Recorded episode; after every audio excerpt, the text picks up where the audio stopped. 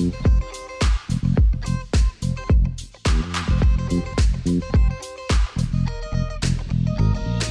everyone, Jon Wertheim here. It is this week's Sports Illustrated Tennis Podcast. As promised, a Roland Garros check-in. It is Friday. We always need to time these things. Rafa Nadal is on his way to another straight set win.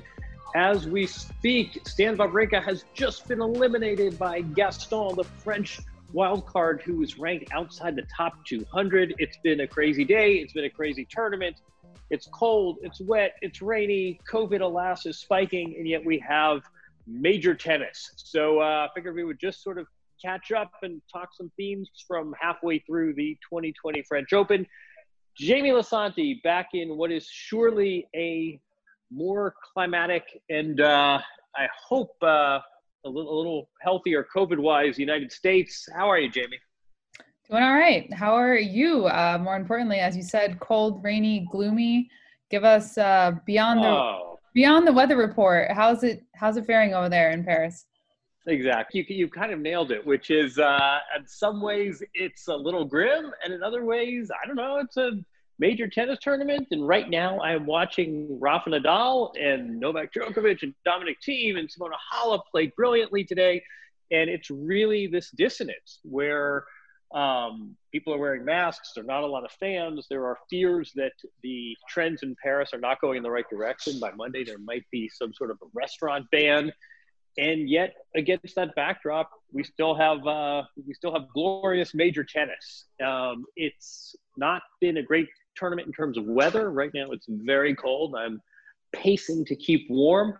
I think people forget too, Paris is the, the, same longitude as Newfoundland. So it's been getting dark quite early here, much different than what we're accustomed to in June when oftentimes the sessions can go till nine o'clock. One of the godsends here is that this is the first year of the roof. So because of the darkness and uh, the rain, we're still able to, despite that, we're still able to uh, get in four or five matches on the main court every day. But it's, um, yeah, it's it's been weird. I mean, it's sort of been this this mix of uh, apocalypse and then glorious major tennis with uh, the, the, best players in the world playing at a at a high level. We've had some five setters. We've had great matches. We've had upsets. We've had a lot of upsets. In fact, 19 seeded players on the women's side out by the third round, and at the same time, there haven't really been titanic upsets. Um, Simona Halep has looked great. Nadal, Djokovic Dominic Thiem. They've been COVID tested, but not particularly tested on the court. So, um, yeah, it's been a, a, major like no other. And uh, at, at, the halfway point, I would say, you know, it's um, the, the, COVID test. Most importantly, we have not had uh, players testing positive, which I think was sort of the, the, the ultimate barometer. You have some complaints about the schedule, but you have those during the best of times. We haven't had great weather, but certainly not the first major where that's occurred. And I suspect a week from now we will crown a men's and women's champion, and people will decide, much like with the U.S. Open, that on balance, uh, it, it, was good that this persisted in spite of these adverse conditions. How's that for uh, a mushy a mushy answer uh, on both sides, isn't Jamie? No, it's a it's a good scene setter, and and you mentioned the U.S. Open, and that was one of the questions I wanted to ask you about because um, I have been comparing and contrasting the two tournaments. Of course, obviously it happened so quickly one after the other but for me um, i feel like the us open had a different feel and i think as you talk about the weather and the difference in uh, the sun's going down and the darkness and how it's sort of gloomy and, cold and, and very different conditions than we're used to um, at the french open I, i'm curious how you compare the overall just feeling an environment from one major to the other. Obviously, you weren't at the U.S. Open, um, so it's a little more difficult. But um, do you think that the the fact that the the U.S. Open was sort of on schedule with when we're used to it has, um, in comparison to now, the French Open being at this weird time in September, do you feel like it has taken a little bit of the air out of out of the major? Because I think on on my side, from my perspective, I, I do feel like um, there's a little bit of a strange uh, i keep saying the word gloomy but um, just lackluster a, a, little bit in some ways uh, in this tournament compared to the us open but what are your thoughts yeah it's interesting i mean uh, I, I think that's a really good point that the us open had no fans and we had this bubble protocol, and it was strange, but it was still held at the appointed dates. Um, this is a strange tournament because you know it's it's October. We've never had major tennis in October before. We're talking about clay, so the clay of October is much different from the clay of late May and, and early June. Again, the, we have this darkness factor. We have this this great roof, but it's the first year of the roof. And I think the other thing that people forget is that Roland Garros is really in Paris. It's right in the Bois de Boulogne. It is, you know, it's two miles from my hotel. It's about, you know, maybe it took me 11 minutes to get here, and I'm staying in, in the Trocadero neighborhood, right in the middle of everything. That's a lot different from being out in Queens, out of Manhattan. A lot different for the players going to, a, you know, a Marriott in the suburbs versus going to their hotels, which are, are kind of sort of locked down, but this is clearly a, a bubble that's been permeated.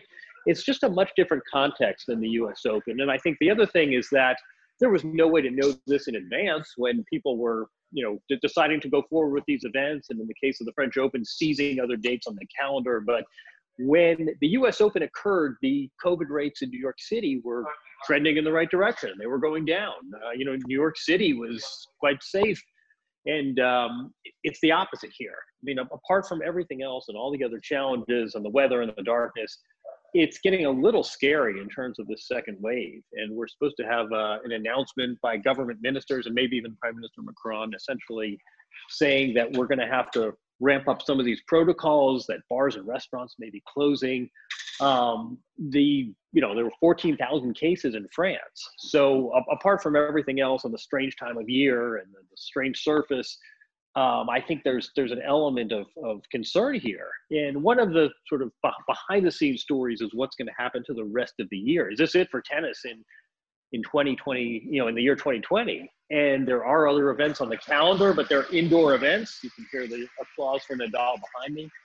They're indoor events, and if you can't have people going into restaurants, I'm not sure you can have indoor tennis events. Right. So there there's a lot of uncertainty here, and at the same time, you know, it's it's funny because you see Nadal on the court, and you know Taylor Fritz just played a, a tiebreaker that was more than half an hour, and you sort of have these very normal and, and conventional conversations about tennis and who can string together back-to-back wins and what you need to do to beat Simona Halep, who moves so well. And then the, the next conversation you have 90 seconds later is sort of apocalyptic conversations about uh, COVID and shutting down businesses. So it's um, I, again dissonant is the word I keep coming back to because in some ways it seems very much like a major tournament with drama and upsets and ascending players and what's going on with so and so. And then in other ways, it's sort of playing as this backdrop of gloom. Sorry, go ahead.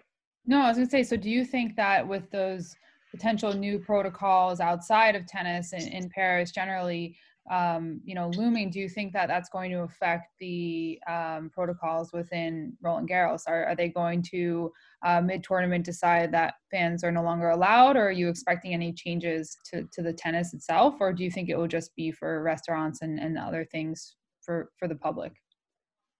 That's a it's a great question. I, I, will let you keep it between us, but I'll let you in on a, on a deep dark secret, which is um, you know the, the U.S. Open. Most of the revenue is generated by this ESPN contract which you know is, in all, all in probably approaching 100 million dollars, and it, it's all about TV. The French Open doesn't have that kind of a huge revenue stream from a single TV contract. They make a lot of their revenues by selling tickets and by hospitality, and sort of there are always these jokes about the the fans aren't in the seats because the lunch and the catering is so good. And um, the French Open went on in part because initially they were expected to get again this this was coming right from their interactions with government. They were told they could get 11,500 fans a day which is you know, almost a 20 you know it's almost a 75% drop from what it typically is. But you know 11,500 fans and there's catering and there's suites and there's hospitality that's a lot of revenue. That number then dropped to 5,000 on the eve of the tournament literally days before the tournament it dropped to 1,000 and I cannot imagine that again, if bars and restaurants get shut down, they will be allowing a thousand fans into a venue. And strangely enough, they, they seem to pack these fans together. I uh, posted a picture on Twitter of a match uh, that Caroline Garcia just played with Elise Mertens, and they're easily a thousand fans and they're not spaced out evenly. And I think that's going to change in week two, especially if we have this restaurant ban. Right. Um, there will be fewer players on the grounds. Again, knock you know, knock wood. Um, for for all intents, there was sort of the, the Fernando Verdasco uh, controversy, but for all intents, there has not been a positive test among a player, which is great. Um, again, we have uh, you know at some level you cover this as a conventional tennis tournament, and they're great storylines, and they're stories that haven't really taken shape. And Serena pulled out, but I think for the players that remain, yeah, it's it's got to be a bit of a concern. I've talked to other players who are worried, even about sort of what do I do about changing my flights? Am I going to be able to get out of here if I come from France, which is suddenly a, a red country that they call it in the EU? Am I going to be able to get back into my country? Is this going to affect quarantine? So um, I, I, feel like the, the French Open has done an admirable job. I feel like there's some bad luck. I feel like coming out of the U.S. Open where these bubbles were so secure, um, it, you know, it's it's probably an unfortunate look that there really isn't a bubble situation here. But again, it's it's a moving target, and if you would, we'd had the same conversation. You know, today's October second. If we'd had this August second, we'd say, "Oh man, the, the U.S. Open really needs to reconsider it." And uh, now sort of uh, circumstances have shifted. Yeah, definitely. And so a little a little transition for you, but uh, let's talk a little a little tennis. Um, I I know there's a lot of things in my mind that have stuck out. Of course, uh, as you mentioned, Serena Williams pulling out with the uh, Achilles injury. You've got Nadal rolling, Djokovic rolling.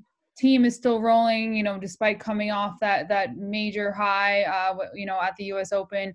You've got Ostapenko kind of re, re uh, cementing herself here, uh, you know, in a, in a place where she um, has succeeded before. Simona Halep um, get, gets a bit of revenge, you know, today. So what's there's a lot going on. What's sort of stuck out to you? Who who should we be watching that maybe we're we're missing um, beyond the big storylines? Um, I, I mean, I think you nailed it in the sense that there, there's been a lot of upsets and a lot of sort of quirky results, and yet all three favorites on both, both sides. So obviously, Nadal, Djokovic, and Thiem have looked great. Simona Halep looked great. Rusa had a tough first, but she's looked strong. Svitolina, I, I can't name one titanic, seismic upset. Um, I think there have been a number of storylines that haven't really materialized. So you know, Coco Gauff played, I, I thought, just a terrific first match in horrible conditions. And she beats Jo Konta, you know, semifinalist last year, top 10 seed, and Coco Gauff in this sort of awful cold rain played the more composed match. And you say, wow, this this is real. She showed me something. And then two days later, she comes back and loses to an Italian qualifier, and her serves deserts her. And Victoria Azarenka, terrific U.S. Open. She looked good on the clay she came here as uh, you know she she spoke about her, her confidence level and you said well, this is a real contender and then she went out you know six two six two very very meekly to uh Schmiedlova. Um, Serena Williams looked pretty good. She played Kristie Ahn in the first round. The second set was six love, and then two days later she pulls out with the Achilles injury. So I feel like there've been a number of storylines that sort of got got a nice start. There's a, a Danish teenager who looked terrific, beating Jen Brady uh, Clara Tauson, and she like body and, and, mind couldn't quite keep pace. She had to qualify too, and she went out. So I feel like there have been some sort of false starts in terms of storylines. I think the big ones now are just for, for all the upsets and all the soft spots in the draw, and there, there are going to be some matches in the second week played between two players that conventional fans have not heard about. But I think in the end, uh, you know, the, the cream tends to rise, and uh, when Nadal beats Djokovic or Djokovic beats Nadal or Thiem wins a second major and when Simona Halep backs us up, uh, people are going to remember that and not sort of some of the soft rounds uh, and the, the quarterfinalists uh, that no one's heard of. So I think um, I, I, think that's the way these tournaments always go to some extent, but here more than ever. We will remember the winners and uh, not some of the sort of strange detours uh, along the way. Right. Jamie, let's take a break from tennis chatter. How about a shout out to our sponsor, the good folks at Wilson? Great to have a tennis themed sponsor. And we have exciting news for fans of Beyond the Baseline and Pro Staff Rackets. Wilson has just released the latest, greatest pro staff. It's the V13. And here is an offer exclusively for our listeners. If you order this awesome new racket from wilson.com, beyond the baseline listeners should use the code bag the bag b-a-g-t-h-e b-a-g bag the bag that's the code and you get an exclusive gift with purchase what is that gift with purchase it is a red white and blue wilson duffel so visit wilson.com backslash pro staff use the code bag the bag and get a bag with your racket purchase hurry up do this while supplies last. This is a $50 value gift with purchase. Bag the bag at wilson.com. And we thank Wilson for their tennis podcast sponsorship. Okay, back to tennis chatter. Chatter about many players who use Wilson rackets, we should add.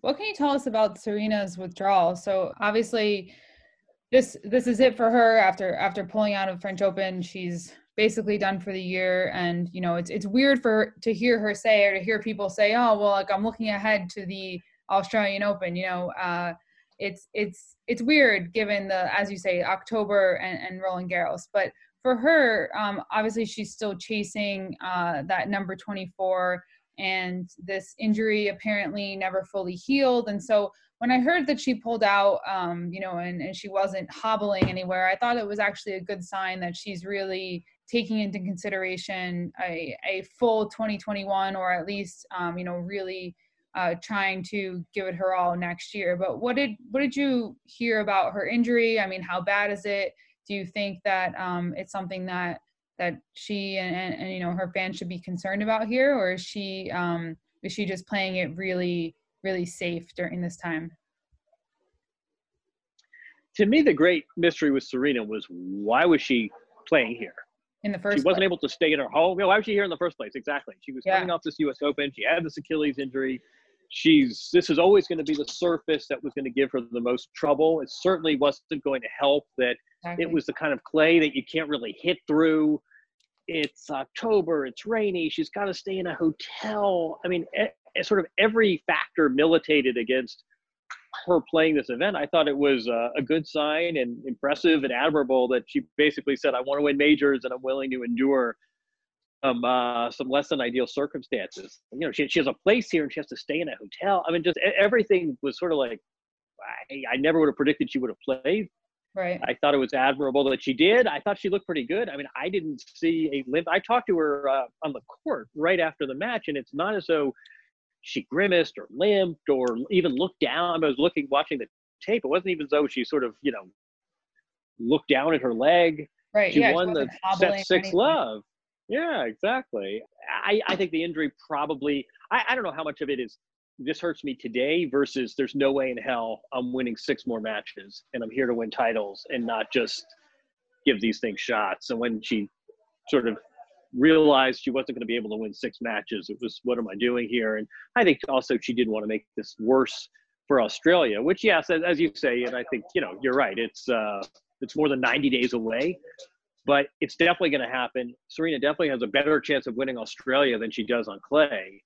Right. Um, but, you know, I mean, I just, you know, it's one of these things where you, you watch Serena for all these years clear every bar and relentless success and people write her off and she comes back and you sort of you, you hate you sort of been, been people have been burned so many times shortchanging her but it, it will now be four years since she last won a major um, and you just sort of think if uh, if this this doesn't happen soon here it ain't to happen and if it doesn't happen big deal um, i always thought this was sort of an artificial benchmark but it, it wasn't to her and it was a motivation to her and it was the equivalent of a rivalry to her. And if this is what motivated her, and if this is what gave her a reason to go to the court and keep her out here playing for a few more years, then then great. But I do feel like uh, you know the the cliche of hourglass times, you know, the sand sifting through the hourglass. I, I can't imagine there are too many more chances, uh, especially for someone that um, will turn 40 years old next year. So. Right yeah, we'll see her in Australia. I mean, one thing really, real quick about Australia that's interesting. I saw one of the uh, emails from Tennis Australia that went out to the players and essentially said, you need to be here two weeks. I mean, Australia has something like 20 cases. It's very low, but the big fear is people will bring it in from overseas. So if you're coming from overseas, you need a two week quarantine. Um, so does Serena bring her family? Do all players, Rafa Nadal, Roger Federer, do all these players go down December 15th or so to Australia and spend two weeks in quarantine? It's a, it's a nice, great country, nice time of year. The players were told that uh, they're not going to have to sit in their hotel room; they'll be able to practice.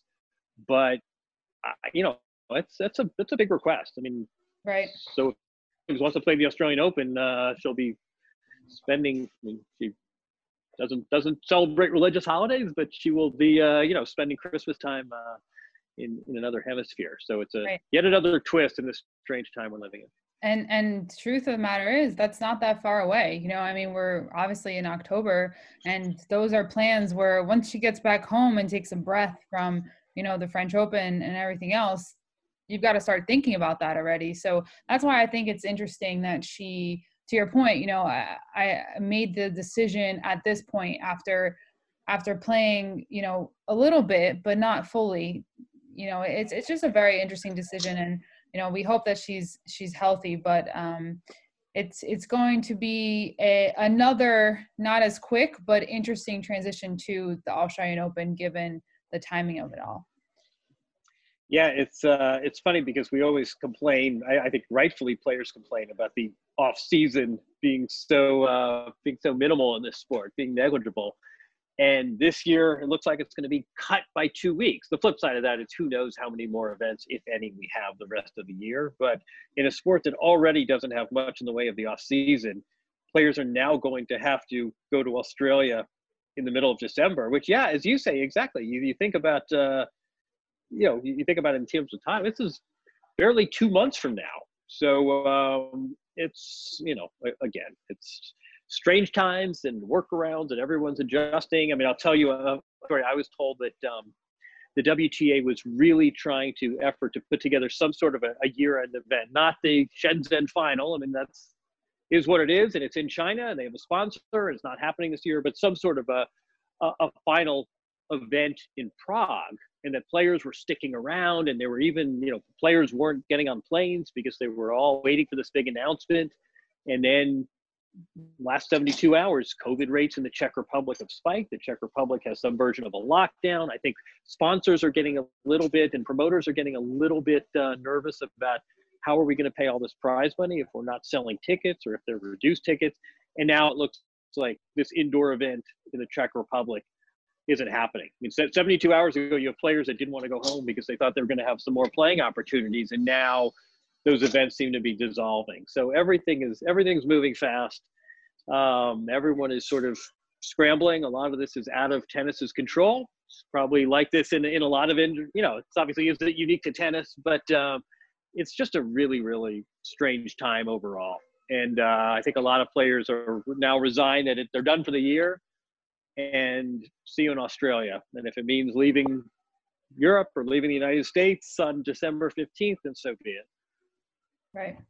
Uh, the, the other question we talked about a little bit earlier today, but uh, the the weather and everything, of course, is creating a weird mood, but um, it has also impacted scheduling and just general how players are are um, you know performing. And I think even seeing the players in long sleeves and pants and everything else was just sort of a, a weird sight for the French Open. But how has the uh, the environment, the the conditions impacted the player? I mean, you're there, you've you've stepped foot on the clay itself. Um, how how different is it really, and and how much has it? Who has it impacted the most? You know, you have these really dueling instincts in tennis. I find this to be a long wind up to a, a good question that you ask. But you have these two dueling instincts, right? One of them is that tennis players are resilient and adaptable and they change surfaces and they change countries, they change tactics in a match. And you know, Billie Jean King's, you know, her her two word maxim, champions adjust, uh, is often quoted. I think there's there's real truth to that. And tennis players in some ways have great uh, sort of pliability, and in other ways tennis players are really creatures of habit, some more than others. I mean, you, you look at Nadal as an obvious example with his various rituals, but you know, like Elina Svitolina was almost brought to tears the other day when she was asked about the loss of her dog, and I thought she was talking about her pet, and then people explained it, it was uh, like a lucky child. It was like a toy dog. It was a, a talisman that she left in a hotel room. And here's here's a woman in her mid 20s and she's deeply upset about talking about her lost toy dog and i think the reason is there is there is ritual there is superstition tennis players are creatures of habit they like things to be just so they like to know what they're wearing and when they're getting on a plane and they like their schedule and i think it's this is that was my long wind up to say that uh, you know, at, at, some level, this is what tennis players do. And sometimes it rains and sometimes it doesn't. And you never know when your match is going to go on and you never know how long your match is going to be. And in other ways, yeah, it's really jarring to play on a surface that doesn't play the same way two days in a row, or to get moved from indoors to playing under a roof. Or, yeah, I mean, it's been right now, I'm freezing, as you could probably tell in my voice. And you know, they look like they're alpine skiing. I mean, Victoria Azarenka took the court the other day, looking like she was going to her moguls. I mean, it's just, it's freezing cold and then the next day it's you know 68 degrees and everybody's back playing in baseball caps and shorts so i, I think um, some players will adjust to this better than others i think one thing we don't talk about enough is uh, how much of an advantage it is for players like Djokovic and Nadal and now Simona Halep to know they're going to play all their matches on the same court, which has a roof if it rains. And if you're, you know, third on, you're third on, you're not going to get shuffled. Right. And so the top players, I, I mean, it's, it's, there's a bit of irony to it, but in some ways, the, the top players have to do the least amount of adjusting. They're not the ones out here on, uh, you know, court seven with the their, their coach having an umbrella. You know, there, there have been matches where the coaches have had umbrellas and the play's gone on. Um, top players don't have to deal with that. So I think, you know, there, there's a lot of adjusting that's being asked of these players in all sorts of different ways. But the irony is that the players at the very top don't have to uh, confront a lot of these variables. Definitely. And so uh, we talked at the beginning of the tournament, of course, but what uh what are your are you sticking with predictions? Have you uh are you are you picking any uh second week sleepers here? What what's the outlook uh as we turn the corner on on the first week at the French Open? You know, it's it's funny we keep picking sleepers and then uh, disappear. I mean, somebody. I think Courtney. i will hold. Uh, we we often quote Courtney when we, uh, you know, in, in, deep admiration. So we will know Courtney. I think it was facetious, but you think, I'm calling it right now. Stan Wawrinka wins this tournament. Stan Wawrinka just got knocked out by a player outside the top 200. Um, yeah, I, I don't know. Uh, we, we all I love this. This Clara Tauson was uh, so impressive beating Jen Brady, and I sort of was telling everyone you got to watch her. This is a 17 year old. Remember the name, and then uh, she lost in straight sets. So I, I make no bold predictions. I mean, Tsitsipas looked great, but uh, you know, now that I say that, um, Lord knows what he has in store in his next match. Um, I, I, think you sort of got to go with chalk here, and I would be very surprised. Um, I was thinking there's something, you know, another way in which tennis is a cruel sport. Simona Halep comes in, she's the favorite. She hasn't lost since the Australian Open. She won her match today against Anisimova. 6-0, 6-1. She's lost 12 games in six sets. If she doesn't win, she will be so deeply disappointed and say, "What? Where did it all go wrong? I was playing so well. I was moving well. The conditions were to my liking. Mm-hmm. Other seeds were dropping out. The defending champion didn't show. The woman who beat me last year, I surrendered one game to her. If she somehow does not win this tournament, it's going to be like, what the hell happened? Everything had lined up so perfectly. Um, but I do I do think Simona Halep is your woman's winner, and I think I don't know. I mean, I think Djokovic is going to be really hard to beat on this surface. I think whether there's a, a roof or not will have a huge impact if Nadal and uh, and Djokovic play. Dominic Thiem has looked terrific as well. I, I think I picked Rafa mostly by dint of respect for 12 titles. I'll, I'll stick with it. I don't think there's going to be some fluky result. Um, I, I, cannot imagine, you know, pick a name. I'm just looking at the, you know, Sebastian Korda. I can't imagine Ostapenko winning her second French Open. I, I, think those are all nice stories, and it's great to see deep runs by unsuspecting players. But I think in the end, uh, I, I can't imagine a player outside the top 10 winning either draw. I will uh, put a shout out to former podcast guest Jannik Sinner, uh, who's who's up now, uh, but making a, a, little bit of a run here. So always good to see some former guests doing well at the majors. Tsitsipas, Dominic Thiem. I'm trying to think who uh, who never had Djokovic. Oh, yeah, we've got um, them. Jannik Sinner though is um, recent recent podcast guest. Jannik Sinner, a recent podcast guest, who, as you will recall, uh, was like Joe Biden. He went on some lovely tangent about, you know, uh, Sammy Sam, Sammy Soup Spoon. You know, he had um, spinning yarns like uh, like an old man. He, he's a lovely kid and such a uh, sort of such a composed and unflustered. I mean, the the comparisons he always draws are, are to Roger, and it's not necessarily his game. It's just sort of a, a kid who doesn't seem to have a care in the world, who's you know friendly with everyone. It's really interesting how different players approach this sport differently. And with him, you, you can't really tell if he's winning or losing. It would be unthinkable to see this kid, you know, smash a racket or call the uh, chair umpire a moron. Um, for other players, it's it's exactly the opposite, and this sport can accommodate them all. But uh, no, Jannik Sinner, the um, a, a rare teenage phenom, looks like he's going into the fourth round now pretty easily, doesn't it? Yeah. Any other uh, reports from on the ground, rumors, reports? We we love them both. So uh, anything else to add? rumors reports let's see no i mean i think the big the big story apart from the action is just what the hell is going to happen to the rest of the year and what's going to happen in 2021 and i think the big fight is going to be you know tournament directors and promoters saying listen i'll, I'll put on your event I'll, I'll i'll put on the tournament but if, if i'm not selling tickets or i'm only selling a fraction of the tickets you can't expect me to pay usual prize money and that's something that will have to be negotiated and then the other part to that is are the top players going to play if uh, they're they're only going to make dimes on the dollar.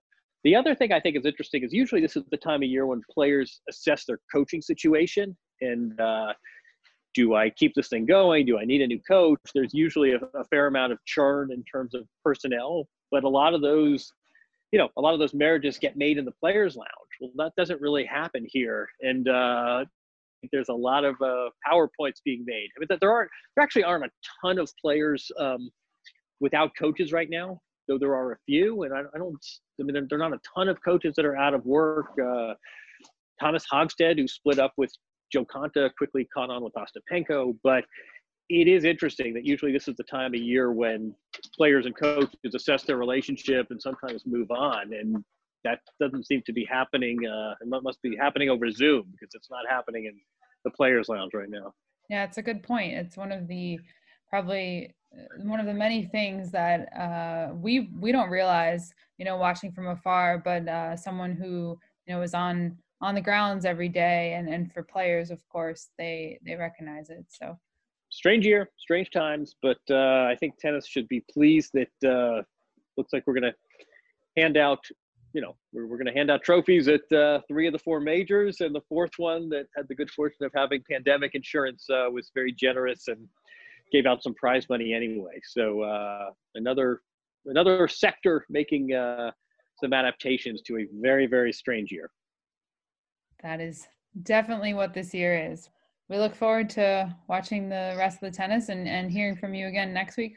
You got it. Yeah, absolutely. Let's uh, let's check in next week and we can uh, see where we are. Hopefully, um, you know, we'll have fewer players and hopefully a lot fewer COVID cases. Yes, hopefully. Thanks, Jon. Thanks, Jamie. Thanks again for your expertise, your podcast sorcery. Thanks to everyone for listening. Again, uh, it is Friday evening. That's where we stand. Uh, hopefully, this won't be too obsolete by the time you listen to it, but we will do another podcast from Roland Garros 2020 again in a few days. Uh, thanks, everyone. Thanks to our sponsor. Thanks everyone for listening. And leave a review, subscribe, iTunes, Stitcher, wherever you get your podcasts. And have a good few days. Enjoy week two of 2020 Roland Garros. thank you